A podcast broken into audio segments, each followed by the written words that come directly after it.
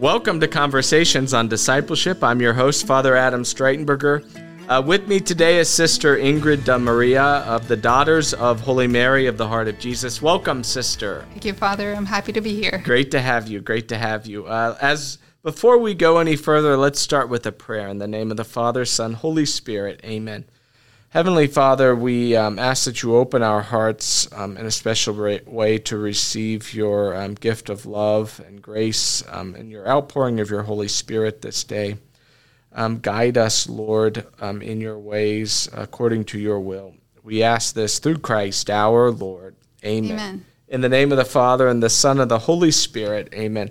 So, sister, you and your fellow sisters are in town promoting this wonderful event going on at St. Paul's that you guys do every month, the Doimar um, kind of youth, um, especially for young women, young girls, um, at St. Paul's the Apostles, St. Paul the Apostle uh, Parish. But, sister, as we have you here, I, I, wondered if you could share with us your story of how you came to know the Lord. So, you told me um, you're from Colombia originally and you ended up in South Florida at some point. Correct. Uh, but maybe you could tell us how you came to know the Lord. Well, thank you. Thank you for asking. Well, I'm, I'm from Colombia, like you said, and I'm one of four children. And as I grew up, the first time that the Lord I felt reached out to me and tried to win my heart was through a picture of the Sacred Heart of Jesus that was in my grandmother's house. Every time we would go over, that picture seemed to call my attention and I'd spend time just mesmerized at the great love that was depicted. And that was the first time that I felt a personal call to love the Lord in return. Then our family moved to the United States, and we came with great hopes and expectations of being rich and famous and, and finding a better future that we were longing for. And it, it started off great, but soon enough, a lot of problems came along the way which can happen when a family doesn't speak a language and is vulnerable. My mom came by herself with the four of us. Mm. So we found a lot of difficulties. And during one of those difficulties, I really felt like I needed to reach out to the Lord and beg for his help. And it was during that moment of crisis that I felt the Lord's love for me in a personal way. And I felt like um, the reason for my life was that I would know him and I would love him and I would help others know who he was. So that was a great turning point in my life. And then as time went on, I went to a public school and then to a Catholic school. And at the Catholic school, I, I met religious sisters that were elderly. And at that time in Florida, there were no young congregations. So it seemed to me like religious life was something of the past centuries that was no longer relevant or needed in the church. And as I grew um, older, I went to college and I met a lot of Protestants that were on fire for their faith, that wanted to save souls. And I didn't find any Catholics that were on fire for the Lord. So I was very much drawn toward them. And the Lord came running to my rescue when I was about to make a huge mistake of leaving the church through my younger brother. So um, my older brothers had left the church and my younger brother said to me, You know, you and I will never leave the church. And I just looked at him and, and listened. And he said, And do you know why? And I just listened. And he said, If there was only one reason, you know which one it would be? And I said, Which one? And he said, The Eucharist. And at that point, the blindfold fell off my eyes, and I realized I was about to make a huge mistake because he was right. If there were only one, that is the reason to be Catholic. So I was very grateful that the Lord reached out to me and held, held on to me tightly so I wouldn't run astray. And then after that, the search began of finding Catholic people that were in love with the Lord and that wanted to save souls. And so I started to seek the Lord more intentionally. Up to this point, I was already graduate from college I had already got my master's degree, and the Lord had always taken such good care of me. He would always make my dreams come true, but I never stopped to ask Him what His dreams were. So that was another major turning point when I realized wait a minute, something's wrong with this relationship. I never ask you what you want, I always tell you what I want, and I, you make it happen. So I decided I would go to the Blessed Sacrament Chapel every day after work and ask Him, Lord, what do you want? And so I started to do that faithfully day after day after day, and He wouldn't answer. So I thought, you know, being that I had been a biology teacher in high school and I gave a lot of multiple choice tests, that perhaps I should give the Lord some choices to make it easier for Him. so, so, I said, Lord, I, will do anything. Uh, how about this? I'll either uh, work at a Catholic school in Atlanta, Georgia, or I'll be a missionary, or I'll go to Franciscan University and get another master's degree. I'll just keep on studying forever. so I asked the Lord over and over again. I would tell him, whatever you want, just tell me which one um, the Catholic school, the missionary, or Franciscan University. And so then I think the Lord just was moved with compassion. And one day I felt like I needed to call the school. And with a great sense of urgency, the Holy Spirit moved me to go home and call.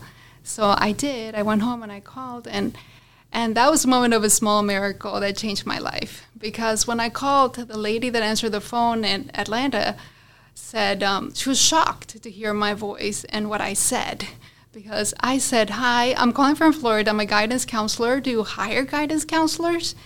And she was shocked because she had just come from her school chapel asking God to send her a guidance counselor. so that was a really impressive moment for her as well. And she said she was starting to get the chills, and I, I, I, certainly was getting the chills too. So I, I knelt next to my bed and I looked at the picture of the Sacred Heart of Jesus that had accompanied me all through my, my years. And um, I said, Lord, how did you do it? this is perfect. How did you do it? And the timing is perfect. So she invited me to go for an interview, and I went. And I loved the school. There was like it was like the perfect Catholic school that anyone would dream for about. So I accepted the job, and then they invited me to go to job training, and they said it just happens to be in Rome, hmm. and we will pay for all the expenses. All you need to do is say yes. So I said, of course. I said yes. so I, I went to Rome, and the Lord had a great surprise for me there because when I got to the conference, I realized that it was run by young ladies that were consecrated to God, lay young women consecrated to God. And I had never seen a young person consecrated to God. So it really opened up my horizons quite a bit. And, and I, I was moved by their witness. I was really moved by their witness of love for God because I consider myself somebody that loved the Lord a lot, but I had never even consider that option. It just didn't seem like it was needed in the church, like I said earlier.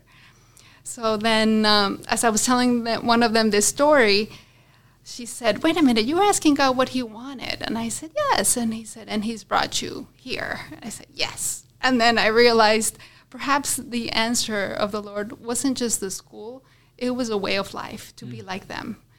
So I I excused myself, went over to the chapel, and I said to the Lord, "We need to talk. Mm. Let's review those three options." and so we reviewed the options, and the Lord was silent.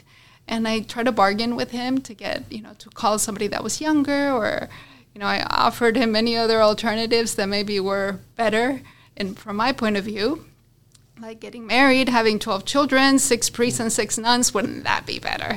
and so, but there, uh, there was no way to convince him. So he, I looked at him on the cross, and all of a sudden the words came to my mind um, Do you love me?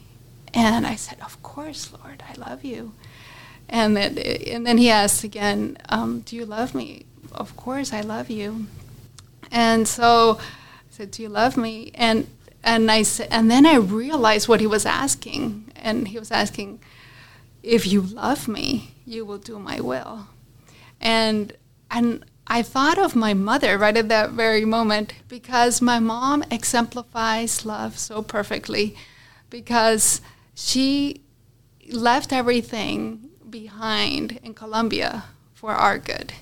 And I realized that that's what love is. So when the Lord was asking me if He loved me, if I loved him, was because he wanted me to leave everything behind for his good, to put into practice what I had learned from my mother. So I said, yes, I, I will everything. I will leave everything behind, but I have no strength. so you will have to do it because I feel incapable of doing what you want. So sure enough, the Lord gave me His grace, and I have. I can take I cannot take any credit from this point on mm. because this is when I run out of human strength and this is when he begins to do everything. So then I did leave everything behind and I did give him my life as a consecrated lay woman. And lo and behold, the Lord continued to direct me at my pace. And so he wasn't done. That was not the ultimate answer because obviously I'm wearing a habit. So we haven't gotten to the end of the story. So he put it in, in their heart, like the consecrated uh, lay, the lay movement that I joined, he put it in their heart to send me to Spain. Mm. And so that's that was a huge jump in faith. And so I obeyed and I went to Spain, and it was there that I began to live a life of a consecrated woman. And I realized that being a consecrated person was not a career choice, which is what I had thought when I was in high school, that it was a career choice, that it was a relationship with the Lord, and that it was a spousal relationship that was exclusive and permanent. And I, I realized the beauty of it. And I fell even more in love with the Lord. And then as time went on, um, um, my spiritual director um, invited me to consider religious life. Thank you so much, Sister. You've been listening to Conversations on Discipleship. I'm your host, Father Adam Streitenberger. With me today has been Sister Ingrid Da Maria of the Daughters of Holy Mary of the Heart of Jesus. Uh, they're running um, a wonderful program for young women out of St. Paul the Apostle Church um, in Westerville. So just check St. Paul's website um, for more information. But until next time, peace and all good.